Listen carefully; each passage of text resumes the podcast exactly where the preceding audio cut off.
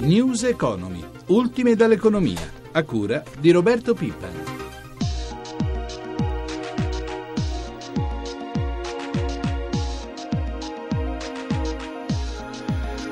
...21 maggio 7.36, News Economy del mattino, buongiorno da Vittorio Cota.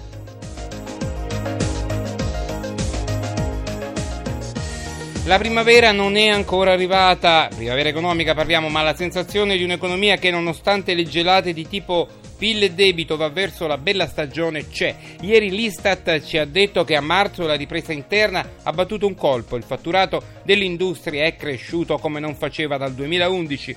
Su anche gli ordinativi, più 4,9 dall'estero, vuol dire che l'export è ripartito, più 1,4 dall'Italia ed è il settimo mese consecutivo. Incrociamo le dita. Saranno le elezioni in arrivo, ma i nostri titoli di Stato cominciano a preoccupare. Ieri abbiamo chiuso con uno spread tornato a 191 punti base ed è un rendimento del decennale del 3,26. In poche ore è andato in fumo un terzo dei guadagni che avevamo fatto da inizio anno, mentre la Spagna ci distacca. Aspettare le parole di Draghi del 5 giugno senza far nulla rischia di farci pagare un conto salato. I mercati chiedono stabilità, ma soprattutto riforme. Ce la faremo?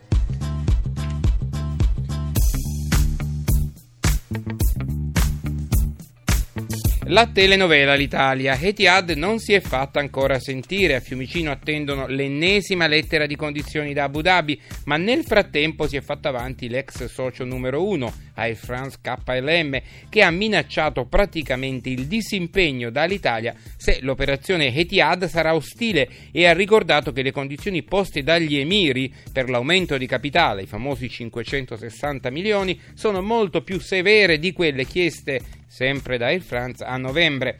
Intanto il ministro del lavoro Poletti spiega che sul tema esuberi, parliamo tra 2.600 e 3.000 persone, non ci sono incontri in programma. Insomma, per l'Italia si vola ancora a vista.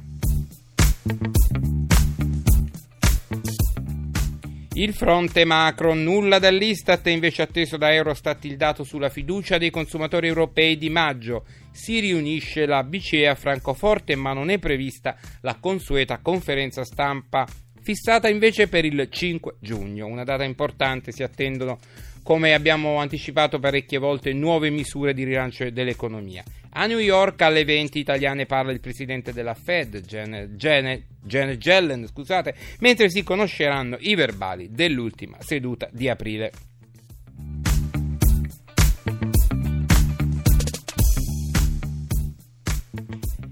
E veniamo alla Germania. La sua posizione nella Banca Centrale Europea non è la causa dei problemi economici del continente. Lo sostiene il ministro delle Finanze tedesco Schäuble al microfono di Rino Pellino che lo ha incontrato nella capitale tedesca. Sentiamo l'intervista.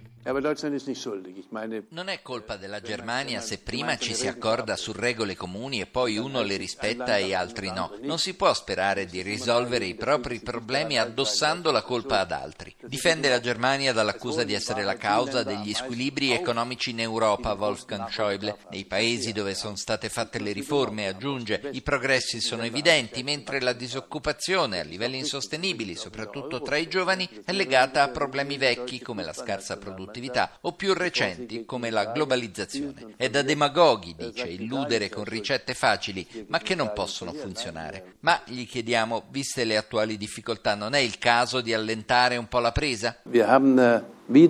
No, risponde, lo abbiamo visto più volte anche in Germania, bisogna prendere le decisioni necessarie, se si evita di farlo per calcoli di breve periodo, poi gli errori si scontano a lungo. Dell'avanzata delle forze anti-europeiste in Italia non si dice preoccupato, è un paese con grande tradizione democratica, dice gli italiani votano come meglio credono, esattamente come i tedeschi o come i francesi. Su Berlusconi, possibile ago della bilancia per la prossima commissione a Bruxelles, preferisce non non rispondere. È un caso a parte, dice, uno sviluppo doloroso negli ultimi anni. In campagna elettorale un ministro tedesco è bene si astenga da qualsiasi commento.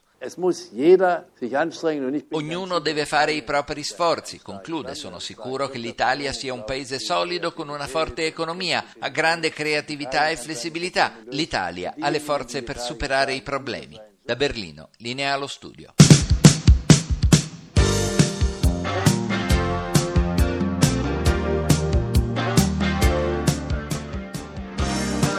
7.41 Vittorio Cota con voi per News Economy, l'approfondimento economico del mattino di Radio 1, il nostro numero 335 699 29 49.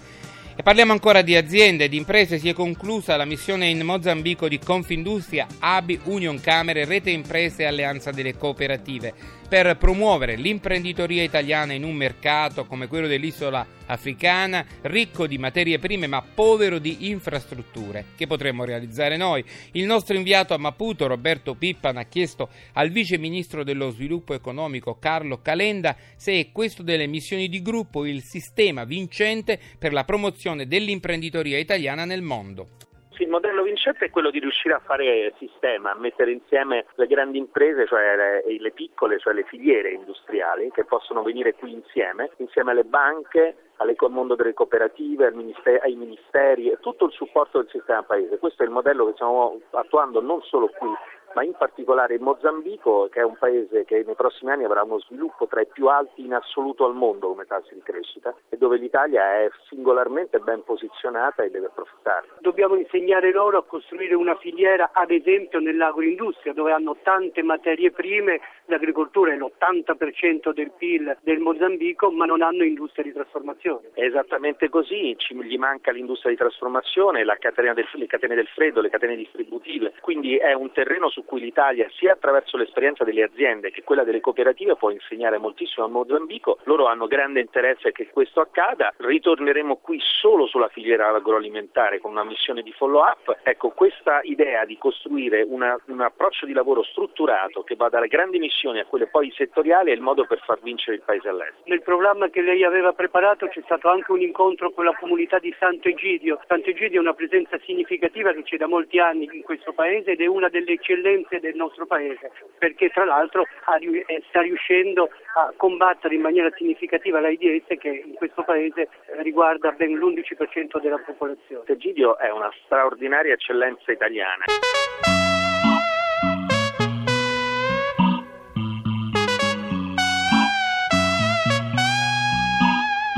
Ed ora occupiamoci di lavori, di infrastrutture, di costruzioni. Sono con noi due ospiti, Ebe Giacometti, consigliere nazionale di Italia Nostra. Buongiorno Giacometti. Eh, Buongiorno. Auguro una buona giornata a tutti quanti. Grazie. E il dottor Edoardo Bianchi, presidente di ACE Ricotuttori Edili di Roma. Buongiorno dottor Bianchi. Buongiorno a tutti. Parliamo di due eh, importanti infrastrutture, cioè l'autostrada Tirrenica e l'autostrada Pontina. Partiamo con Italia Nostra. Voi dite no sia a all'autostrada tirrenica nei tratti ancora non costruiti che alla Pontina e definite opere inutili e devastanti. Ci può dire perché Giacometti? Non sono più tempi per pensare a grandi opere che richiedono tempi illimitati, costi imbarazzanti e soprattutto un consumo di suolo e una devastazione di aree che hanno una valenza paesaggistica e una ricaduta sul turismo importantissima sia per quello che riguarda il tratto nord sia per quello che riguarda il tratto sud. A fronte di cosa? A fronte di una di un pedaggiamento di due arterie di proprietà dei cittadini che invece necessitano urgentemente di lavori di manutenzione come per il tratto dell'Aurelia a, a nord proponeva all'epoca Amato, per cui lavori mirati a mettere in sicurezza la, la strada statale e a sud agevolare il, diciamo, il pendolarismo quotidiano rendendo Bene. Eh, effettivamente Bene, questa questa arteria sì. funzionale. Adesso darei la parola al dottor Bianchi. Bene, adesso sentiamo invece i costruttori. Dottor Bianchi, quindi una devastazione queste due autostrade secondo Italia Nostra. Ovviamente voi non siete d'accordo. No, no non è che non siamo d'accordo, facciamo due osservazioni di natura differenti su tutte e due. Sull'autostrada eh, tirrenica siamo stati gli unici in Italia che hanno fatto un ricorso alla comunità europea perché riteniamo che i sistemi di realizzazione dei lavori non siano conformi alla normativa nazionale. Tant'è vero che l'esposto che abbiamo fatto alla comunità europea eh, su, contro la SAT, dopo un anno eh, la comunità europea ha mandato una comunicazione al governo italiano che deve dare delle spiegazioni, altrimenti si sarebbe aperta una procedura di infrazione, l'ennesima nei confronti del nostro governo. Riteniamo, riteniamo che le procedure che stia, sta utilizzando SAT non siano eh, legittime. Per quanto il... riguarda invece la, la Pontina?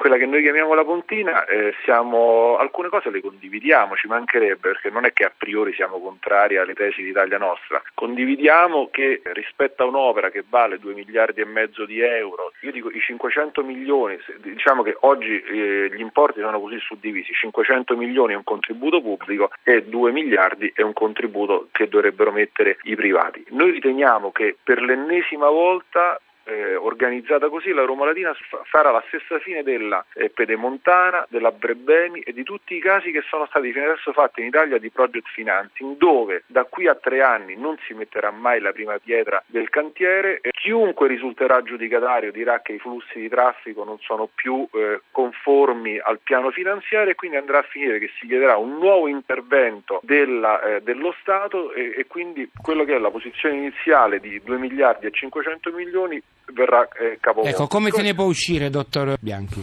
Solo ci sono 500 milioni, si utilizzino quei 500 milioni per fare opere di manutenzione straordinaria, è sempre un'arteria importantissima perché è l'unica arteria seria, strutturata che c'è tra Roma e Latina, degna di questo nome. Bene, Giacometti per concludere, non siete poi tanto lontani a sentire quello che dite? No, concordo sul fatto che investire i soldi pubblici sui cantieri per la messa in sicurezza dei due tratti sia l'unica soluzione credibile e possibile in un momento Bene. come questo vi... a livello proprio nazionale. E vi ringrazio a tutti e due, Ebbe Giacometti, consigliere nazionale di Italia Nostra, ed Edoardo Bianchi, presidente dell'ACER, i costruttori edili di Roma. Grazie, grazie, grazie di essere buongiorno. stati con noi. Grazie, buongiorno. Grazie. 7.48 abbiamo concluso, il, l'appuntamento è alle 7.25 con News Economy del pomeriggio, da Vittorio Cota l'augurio di una buona giornata.